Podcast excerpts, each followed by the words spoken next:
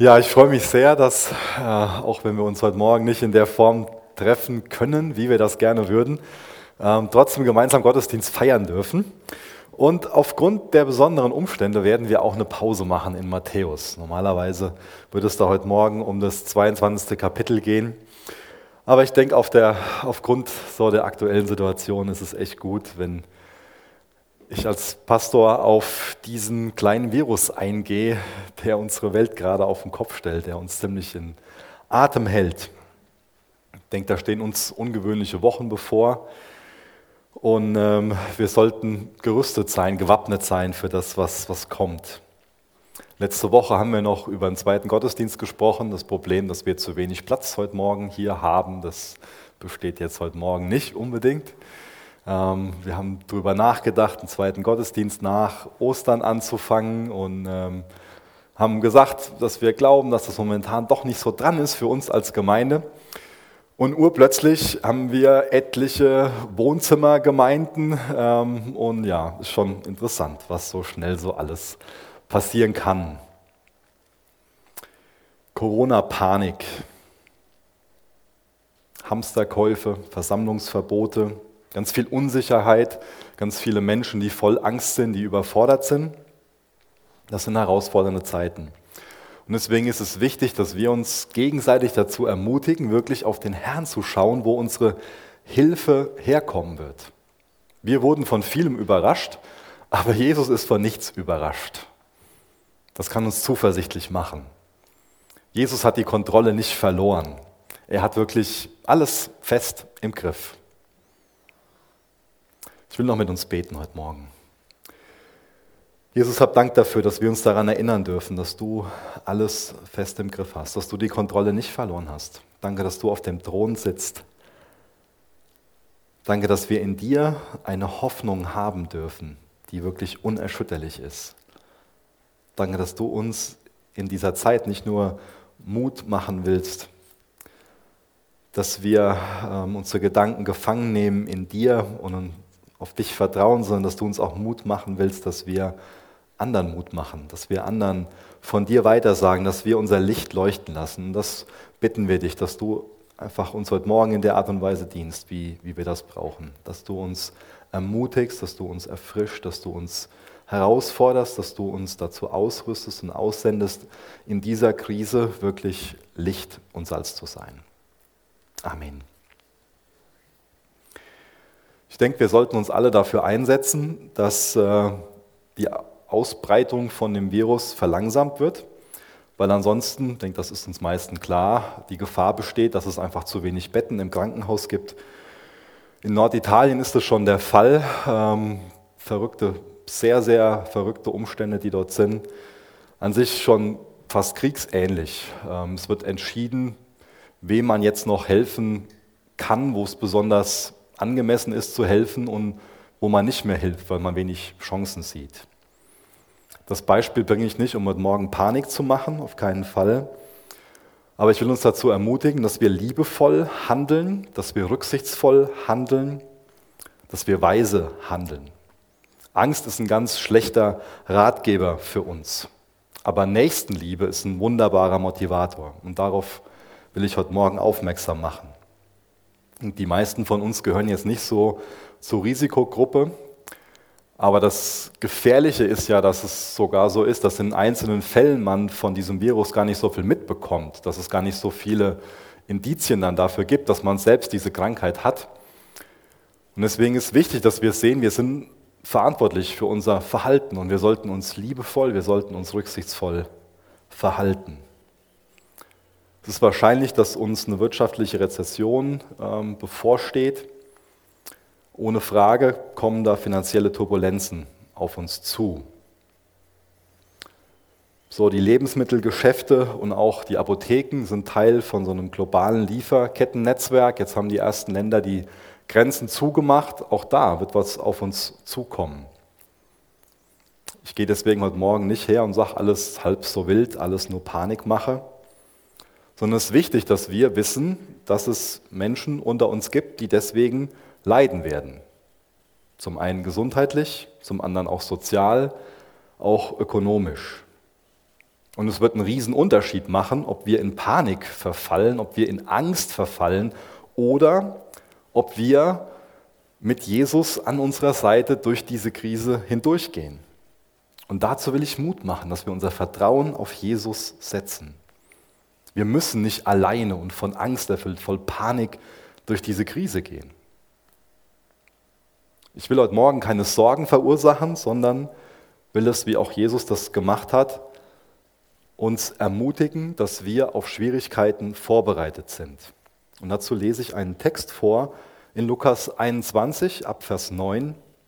Das ist ein Text, in dem Jesus seine Jünger auf die Zeiten vorbereitet, in denen sie leben werden. Lukas 21 ab Vers 9.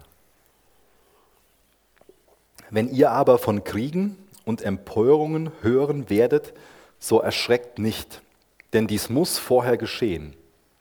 Aber das Ende ist nicht sogleich da. Dann sprach er zu ihnen, es wird sich Nation gegen Nation erheben und Königreich gegen Königreich. Und es werden große Erdbeben sein an verschiedenen Orten, Hungersnöte und Seuchen und Schrecknisse und große Zeichen. Vom Himmel wird es geben. Wir leben also in einer sehr wichtigen Zeit in der dunklen Zeit und umso mehr ist es wichtig, dass wir das Licht aufleuchten lassen, dass wir nicht Angst und Unsicherheit aufleuchten lassen, sondern was ja nur Finsternis verursacht, sondern das Licht. Und das macht mir Mut, dass dann in Vers 13 auch Jesus darauf eingeht, dass er schreibt, und es wird für euch eine Gelegenheit sein, das Evangelium zu bezeugen. Das ist eine Perspektive, die wir gewinnen sollten. Es ist eine Gelegenheit, eine Gelegenheit, das Evangelium zu bezeugen, die Hoffnung zu bezeugen, die in uns ist. Die lebendige Hoffnung Jesus Christus. Wir dürfen das als eine Gelegenheit sehen, das Evangelium zu bezeugen. Das sollte unsere Reaktion in dieser Krise sein. Dass wir nicht mit Angst, sondern dass wir mit Glauben auf diese Krise reagieren. Dass wir zum Herrn blicken, dass wir ihn fragen, was kann ich denn dadurch lernen über dich, über mich? Wie kann ich denn in der Zeit Licht sein? Wie kann ich dir denn dienen? Wie kann ich meinem Nächsten dienen? Aber wenn wir einfach nur in unserer Angst zergehen, dann werden wir diese Perspektive nicht bekommen. Es gibt manch einen, der eine Krise in seinem Leben dafür verantwortlich macht, wie es ihm jetzt geht, für den Zustand, in dem er jetzt ist. Ich weiß nicht, ob das eine gute Perspektive ist, wenn wir Krisen dafür verantwortlich machen, wie es uns jetzt geht, sondern vielleicht ist es auch gut, darüber nachzudenken, ob es nicht auch so sein kann, dass eine Krise an sich die Realität offenbart. Dass die Krise offenbart, was wir für einen Charakter haben. Dass die Krise offenbart, was wir für einen Glauben haben, was wir für ein Vertrauen haben, für eine Hoffnung haben. Wo wir hingehen, um Hilfe, um Rat zu suchen wo wir unser Herz wirklich dran hängen, für was wir wirklich leben. Und das sollen auch heute Morgen so drei Punkte in der Predigt sein, dass an sich Krisen auch Chancen sein können, wie wir eben gelesen haben, Gelegenheiten. Und die erste Gelegenheit ist, dass wir erkennen können, wer wir sind. Und dass wir erkennen können, wie wir sind. Der zweite Punkt in der Predigt ist dann, wir können erkennen, wer Jesus ist. Und der dritte Punkt, wir können als Licht leuchten. Zum ersten Punkt, wir können erkennen, wer wir sind. Wenn wir über diese Krise so nachdenken, ist, denke ich, das Erste, was wir sehen, wie zerbrechlich wir als Menschen sind. Das ist keine schöne Wahrheit, oder? Dass wir zerbrechlich sind, dass wir schwach sind, dass wir auch in Bezug auf Corona relativ machtlos sind. Seit Wochen geben ganz viele ihr Bestes. Ganz viele Spezialisten rund um die Uhr wird daran gearbeitet, das irgendwie zu verhindern, dass die, dieser Virus sich weiter ausbreitet. Und man setzt sich dafür ein, dass endlich ein Impfstoff gewonnen wird und, und setzt alle Hebel in Bewegung, wendet ganz, ganz viel Geld dafür aus. Und das ist wunderbar, dass sich so eingesetzt wird aber momentan noch relativ erfolglos. Momentan sehen wir noch, wie schwach wir sind, obwohl wir doch im 21. Jahrhundert leben, obwohl wir doch sonst so oft meinen, wir Menschen kriegen alles hin. Kriegen alles auf die Reihe. In Psalm 103, Vers 15, da lesen wir, des Menschen Lebenstage sind so vergänglich wie das Gras. Er gleicht einer Blume auf dem Feld, die aufblüht. Wenn aber ein starker Wind oder Corona über sie hinwegfegt, dann ist sie nicht mehr da. Dort, wo sie einmal blühte, gibt es keine Spur mehr von ihr. Wie wirkt sich das denn auf uns aus, wenn wir erkennen, wie zerbrechlich wir sind, wie, wie, wie schwach wir sind? Was macht das denn mit uns? Vielleicht bringt uns das dahin, dass wir bewusster leben, dass wir nicht mehr all, alles, was so unser Leben ausmacht, als selbstverständlich hinnehmen, dass wir anfangen, jeden Tag als kostbar anzusehen, jeden Tag zu nutzen. Psalm 90, Vers 12 lesen wir, lehre uns zu bedenken, wie wenig Lebenstage uns bleiben, damit wir ein Herz voll Weisheit erlangen. Lasst uns jeden Tag als kostbar ansehen, jeden Tag nutzen. Neben unserer Schwachheit, unserer Zerbrechlichkeit, unserer Begrenztheit sehen wir auch, denke ich, dass wir die Kontrolle verloren haben. Und das gestehen wir ja nicht wirklich gerne ein. Also ich will die Kontrolle haben. Ich will alles unter Kontrolle haben. Wir halten uns schon mal so für die Kapitäne von unserem Leben, auch für die Herren unseres Schicksals.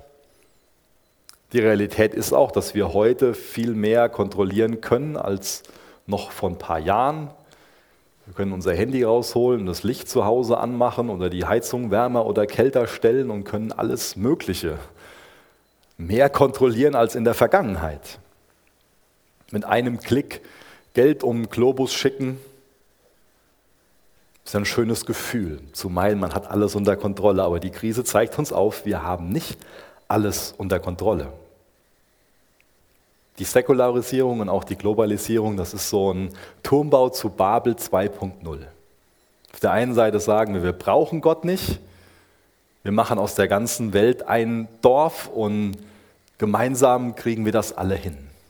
Und gemeinsam sind wir zu unglaublich tollen Dingen fähig aber ohne Gott im Endeffekt einfach zu nichts fähig. Wir bekommen nicht alles einfach so hin, weit gefehlt. Wir sind Menschen und er ist Gott und er bleibt Gott. Das ist ein Bewusstsein, was wir immer brauchen. Das ist ein Bewusstsein, was wir brauchen, dass wir abhängig sind von ihm. Aber wir verhalten uns oft so, als ob wir nicht abhängig sind von ihm, als ob wir alles im Griff haben. obwohl wir die Kontrolle verloren haben, obwohl wir so begrenzt sind, so zerbrechlich sind, sind wir oft eitel, gleichgültig und egoistisch. Prediger 1, Vers 2, Eitelkeiten der Eitelkeiten, sagt der Prediger, Eitelkeiten der Eitelkeiten, alles ist Eitelkeit. Das ist so leicht, so inmitten von dem Wahnsinn von unserem Leben, das wirklich Wichtige aus dem Blick zu verlieren. Unsere Tage, die sind oft einfach sehr, sehr voll. Wir beschäftigen uns mit unserer Familie, unserem Haus, einfach ganz viele Menschen, Projekte, Arbeiten, Wunschlisten, Aufgaben, Hobbys. Und da kann es uns schwerfallen, in all diesem vollen Leben wirklich das im Blick zu behalten, was wirklich wichtig ist. Und vielleicht dient uns die Krise darin, dass sie uns aufzeigt, womit wir uns in unserem Leben wirklich beschäftigen sollten. Vielleicht erkennen wir wieder ganz neu, was wirklich wichtig ist. Vielleicht erkennen wir, was Eitelkeit ist. Vielleicht hilft sie uns dabei zu unterscheiden zwischen dem, was sinnlos ist und was auf der anderen Seite sehr, sehr sinnvoll ist. Vielleicht sind die Bundesliga, die neue Küche, Instagram nicht wirklich das, was wirklich so wichtig ist. Vielleicht lehrt uns Corona, worauf es wirklich ankommt. Auf der anderen Seite können wir auch nicht nur eitel, sondern auch sehr egoistisch sein. Ich gehöre ja nicht zur Risikogruppe dazu. Vielleicht ist es dann bei mir nur so ja, ein bisschen eine Erkältung. Warum muss ich denn jetzt auf das und das alles verzichten? Warum soll ich denn jetzt Rücksicht nehmen? Ich mache bei der Panikmache nicht mit. Nicht, dass du bei der Panikmache mitmachen sollst, aber wir sollten liebevoll und rücksichtsvoll handeln. In der Parallelstelle zu dem Text aus Lukas 21, den ich ganz am Anfang vorgelesen habe, also in Matthäus 24, da wird geschrieben, dass es in den letzten Tagen so sein wird wie in den Tagen Noahs. Und ähm, lange Zeit war so das Erste, was in meinen Sinn kam, wie in den Tagen Noahs, wenn ich das gehört habe, dass es dann so unmoralisch hergehen wird. An sich geht es da aber primär um die Gleichgültigkeit Gott gegenüber, dass wir Menschen leben, als ob, wir, als ob es Gott nicht gibt, als ob wir ihn nicht brauchen.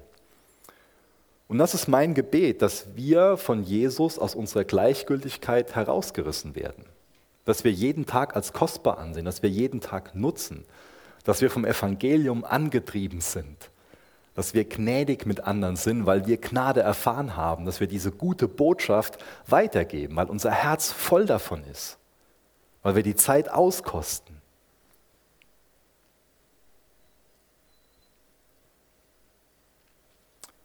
Wir sind Anbeter. Jeder von uns betet etwas oder jemanden an, immer. Oft ohne dass uns das bewusst ist. Eine Möglichkeit, Corona zu übersetzen, ist Krone. Ich weiß nicht, wer in deinem Leben die Krone aufhat, aber Jesus sollte die Krone aufhaben. Wenn wir darüber nachdenken, wird uns vielleicht bewusst, dass schon mal unsere persönliche Freiheit und auch unsere persönliche Gesundheit die Krone aufhaben. Wo hast du denn deine Sicherheit drin? Vor was hast du Angst? Um die Fragen geht es mir dabei. Wo ist deine Sicherheit drin? Wo ist deine Identität, deine Freude? Wenn es nicht in Jesus ist, dann hat Jesus nicht wirklich die Krone auf. Und auch dazu kann uns Corona dienen, dass wir neu Jesus, demjenigen, die Krone, Krone wirklich zusteht, die Krone auch aufsetzen und dass wir ihn allein anbeten und nicht unsere Sicherheit und unsere Gesundheit irgendwo in Dingen sehen, wo, wo wir sie nicht begründet haben können. Wir können also viel über uns kennenlernen, aber als zweites, wir können erkennen, wer Jesus ist. Und das ist so kostbar, dass wir Jesus als unsere Hoffnung erkennen können. Jesus ist nämlich gekommen, um uns von einem Virus zu heilen, der weitaus verbreiteter und der auch weitaus tödlicher ist als Corona, als dieser Covid-19. Jeder Mann, jede Frau, jedes Kind ist von diesem Virus befallen. Das ist ein Virus, der nicht nur den sicheren, sondern auch den ewigen Tod zur Folge hat. Und laut Jesus lebt unsere Spezies, leben wir Menschen in den Fängen von dieser Pandemie, die Sünde heißt. Und welche Hoffnung hast du angesichts dieses Virus? Angesichts davon, dass Jesus dir sagt, du hast ein absolut tödliches Virus. Welche Hoffnung?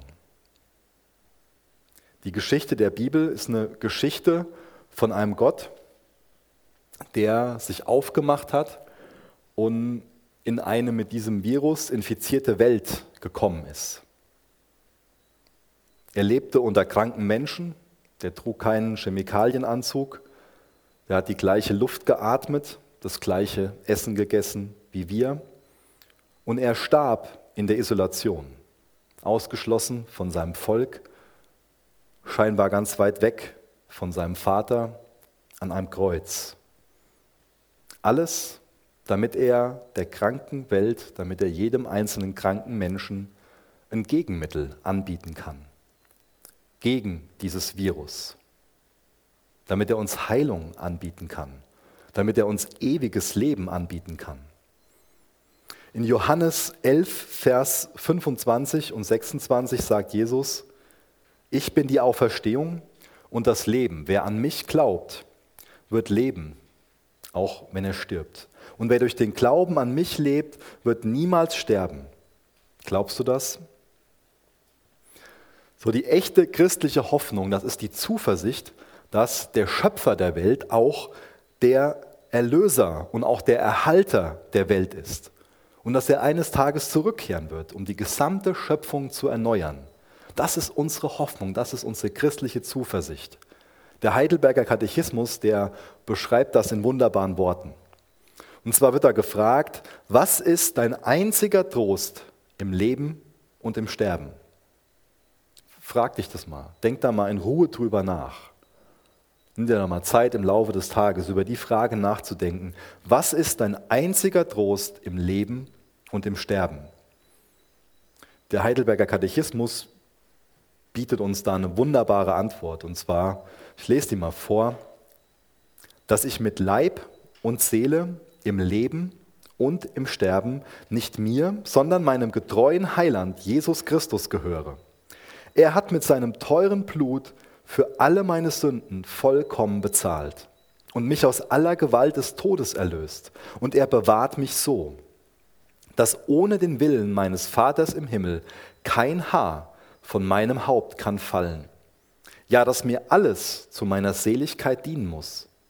Darum macht er mich auch durch seinen Heiligen Geist des ewigen Lebens gewiss. Und von Herzen willig und bereit, um dorthin, um forthin zu leben.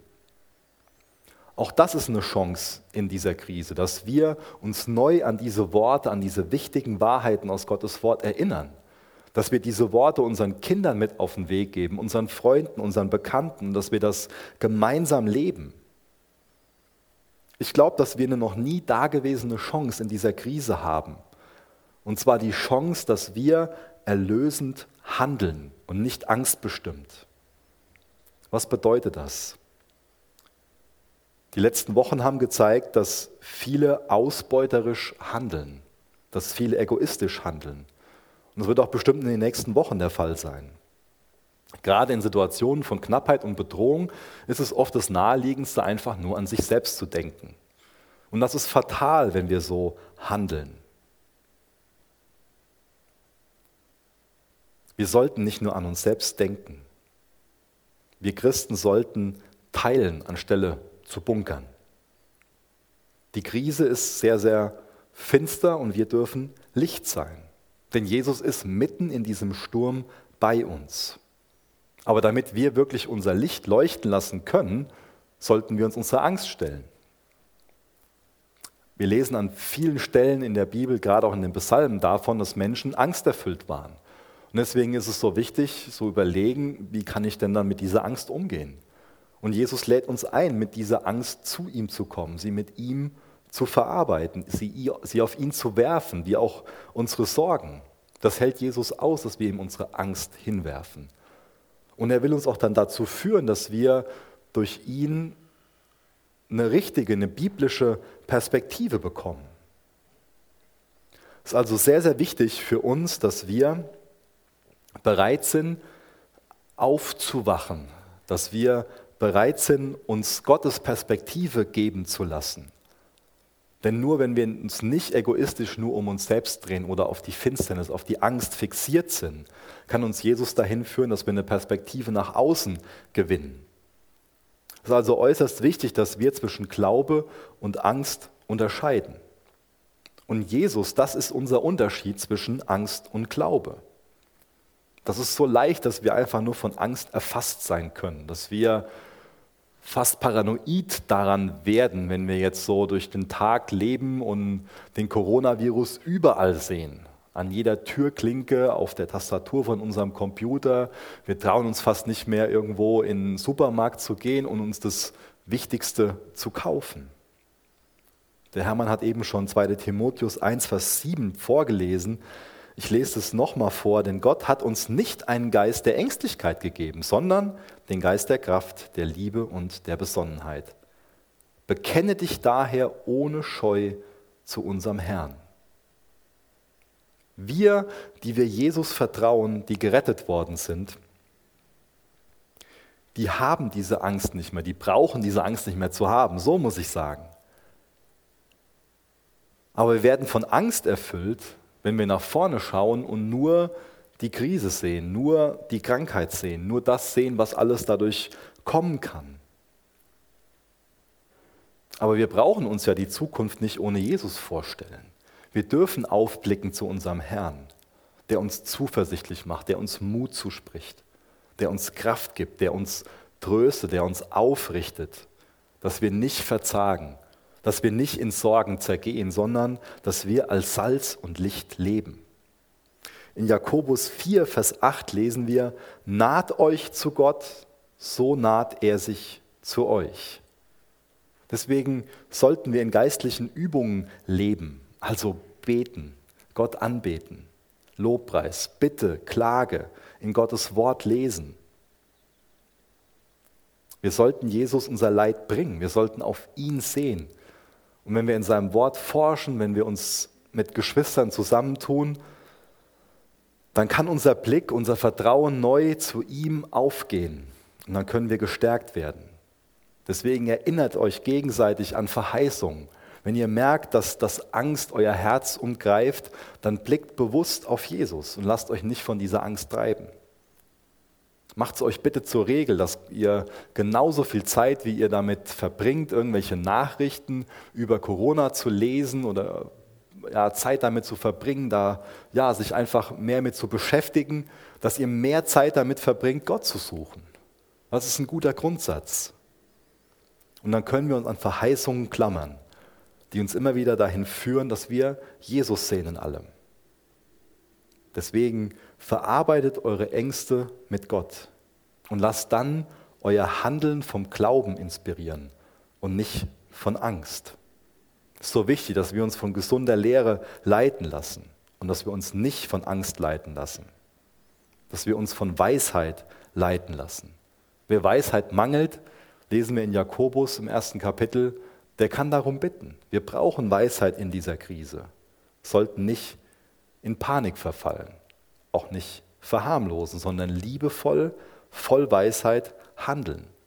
Wir sollten im Sturm auf Jesus schauen nicht in Selbstschutzmodus verfallen, sondern auf Jesus schauen, uns von ihm inspirieren lassen, wie wir dann anderen dienen können. Wir leben jetzt vielleicht nicht als diejenigen, die ohne Hoffnung dastehen. Aber wir haben zumindest Freunde, Nachbarn, vielleicht auch Familie, die diese Hoffnung nicht kennen. In Daniel 12, Vers 3 lesen wir Folgendes in Gottes Wort. Diejenigen, die weise sind, werden leuchten wie der Glanz des Himmels über uns. Und diejenigen, die viele zur Gerechtigkeit bekehren, wie die Sterne für immer und ewig. Das ist eine wichtige Frage, wie wir so leuchten können. Da will ich uns Mut zu machen, so als dritten abschließenden Punkt der Predigt. Wir können als Licht leuchten. Und ein Weg, wie wir als Licht leuchten können, ist durch Hausgottesdienste. Wir haben jetzt gestern die Treffen in unserem Gebäude hier abgesagt, aber wir sagen die Gottesdienste nicht ab. Wir haben das nicht aus Angst gemacht, sondern aus Liebe. Mir ist es wichtig, echt nochmal darauf hinzuweisen, dass Gottes Wort auch ganz klar darin ist, dass gemeinsame Anbetung für unsere geistliche Gesundheit einfach unheimlich wichtig ist. In Hebräer 10, Vers 24 und 25 lesen wir Folgendes. Hebräer 10, 24. Und lasst uns aufeinander Acht haben und uns zur Liebe und zu guten Werken anzureizen, indem wir unser Zusammenkommen nicht versäumen, wie es bei einigen Sitte ist, sondern einander ermuntern und das umso mehr, je mehr ihr den Tag herannahen seht. Vielleicht ist es noch gut, im Hinterkopf zu haben, dass der Autor von diesem Vers mit Seuchen und Pest vertraut war. Und trotzdem sagt er, dass wir unser Zusammenkommen nicht versäumen sollen. Für uns ist Anbetung, Gemeinschaft, gemeinschaftlich Gott zu suchen, unerlässlich. Das ist lebensnotwendig für uns enge christliche Gemeinschaft, sich mit anderen zu treffen, Gottes Wort zu lesen, gemeinsam das Brot zu brechen, gemeinsam zu beten, das ist nicht nur eine Option für uns Christen, sondern das ist wirklich die eigentliche Quelle unseres Lebens und unseres Gedeihens in Christus. Wir betonen das ja hier immer wieder, dass die Gemeinde kein Gebäude ist, sondern dass wir Menschen Gemeinde sind. Diejenigen, die erlöst sind, formen gemeinsam Gemeinde, wenn sie sich Gottes Willen unterstellen. Deswegen lasst uns weiterhin zum Gottesdienst treffen. Lasst uns weiterhin nicht die Treffen, die Gottesdienste versäumen. Aber natürlich können wir uns sonntags morgens nicht im Gemeindegebäude treffen in den nächsten Wochen, aber wir können uns gemeinsam in den Häusern treffen, in kleineren Gruppen, 10 bis 15 Personen. Deswegen seid gastfreundschaftlich. Versäumt nicht diese Zeiten. Gerade in so Krisenzeiten ist es so wichtig und auch sonst an sich immer geistliche Gemeinschaft zu haben. Wir bieten euch den Livestream dazu an und es gibt noch mehr Infos in der nächsten Woche. Versäumt das nicht. Macht eure Häuser auf, trefft euch in Gruppen von 10, 15 Personen. Haltet euch dann natürlich auch an Hygienegeschichten und so. Das ist wichtig. Ich sage euch nicht, dass ihr das auf die leichte Schulter nehmen sollt. Auch die ersten Christen haben das schon gemacht, dass sie sich gemeinsam im Tempel getroffen hatten und sonst in den Häusern. Das Gemeinsame im Tempel übernimmt jetzt der Livestream für die nächsten Wochen und das in den Häusern leben wir als Gemeinde. Und darin ist eine unheimlich große Chance für uns als Gemeinde. Dadurch können wir selbst in der Krise noch daraus Gewinn schlagen für unser geistliches Leben. Öffnet euer Türen für Familie, für Freunde und feiert gemeinsam mit Unterstützung von dem Livestream Gottesdienst. Und dann können wir dadurch Licht sein. Das nächste, wie wir Licht sein können, ist, indem wir beten. Wir können uns schon mal so als Individuum in einer globalen Krise so fühlen, als ob wir gar nichts bewirken können. Aber Gebet ist machtvoll. Du kannst beten. Das können wir in kleinen Gruppen machen, das können wir persönlich machen. Der Virus heißt ja Covid-19, deswegen wäre so eine Idee, jeden Abend 19 Uhr Covid-19 Gebet für 19 Minuten. Oder wenn du sagst, es ist dir zu lange, mach fünf Minuten draus. Aber mach's regelmäßig. Fang an, indem du dir einen ermutigen Psalm durchliest, vielleicht Psalm 23, und dann fünf Minuten für die Personen in deinem Umfeld betest, die vielleicht auch ähm, besonders zu einer Risikogruppe gehören oder für Personen, wo du von weißt, dass sie diesen Virus haben. Bet für die Personen. Lasst uns für unsere Regierung beten.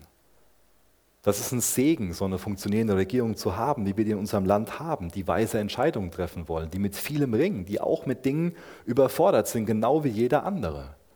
Lasst uns für sie beten. Lasst uns für Menschen beten in unserem Umfeld, die sehr viel Angst haben. Lasst uns dafür beten und Gott fragen, wie können wir anderen dienen? Wie können wir jetzt Licht sein? Lasst uns zu Gott beten, dass er wirklich Gnade erweist. Lasst uns in unserer Bedrängnis zum Herrn schreien, auf unsere Knie gehen, uns demütigen.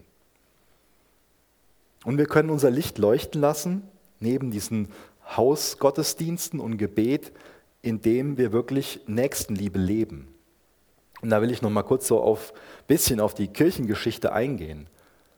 Da haben nämlich oft Haushalte, die sich als Hausgemeinden getroffen haben, einfach eine große Rolle gespielt.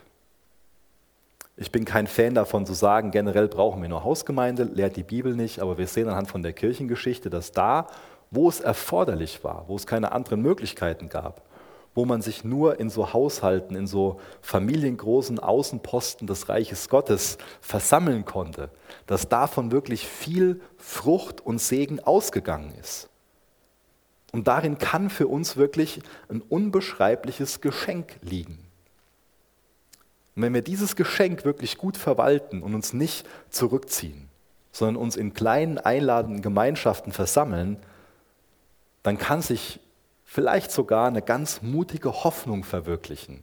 Und diese Hoffnung ist, dass wir zur Wiederbelebung des echten christlichen Glaubens und der Jüngerschaft sowie der Erneuerung der Gemeinde Jesu Christi beitragen können, dass wir das erleben dürfen, dass wir selbst erneuert werden darin.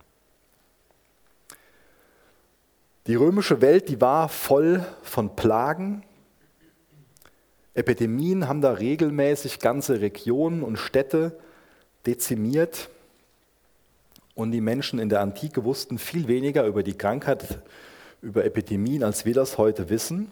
aber sie wussten zumindest so viel, dass diejenigen, die aus den Städten fliehen konnten, die die Mittel dazu hatten, dass sie an sich aus den Städten geflohen sind. Die ersten Christen haben sich als Haushalt Gottes verstanden und sind zum Großteil nicht aus den Städten geflohen, obwohl sie es hätten machen können. Sie blieben und sie haben gedient. Es gibt ein Buch ähm, von dem Soziologen Rodney Stark, das heißt Der Sieg des Abendlands. Und da hat er gut analysiert, wie stark die Nächstenliebe von diesen Christen, die in den Städten geblieben sind, dazu beigetragen hat, dass sich das Wachstum der Kirche in den ersten Jahrhunderten so rasant entwickelt hat. Vielleicht können wir uns gedanklich in Situationen versetzen obwohl die Christen dieser Gefahr, dieser Pest ausgesetzt waren und hätten sagen können, okay, ich gehe auch aufs Land, weil da ist die Ansteckungsgefahr wesentlich niedriger, sind die geblieben und haben ihrem Nächsten gedient. Nachdem sich jetzt die Menschen von der Pest erholt haben, die Nachbarn von den Christen, wo wollen die schließlich Gottesdienste feiern? Wollen die dann in den heidnischen Tempel gehen wo der Priester beim ersten Anzeichen von Schwierigkeiten dann geflohen ist und keine Hilfe angeboten hat? Oder wollen die in den Haushalt des Nachbarn gehen, der unter ganz großer Gefahr für sich selbst Nahrung, Wasser und Fürsorge dem Nächsten gebracht hat? Was werden denn unsere Nachbarn von uns denken nach der Krise, nach der Pest? Werden die sich daran erinnern, dass wir sofort Maßnahmen ergriffen haben, um die Schwachen zu schützen, dass wir auch unter großen persönlichen und organisatorischen Kosten wirklich schnell gehandelt haben?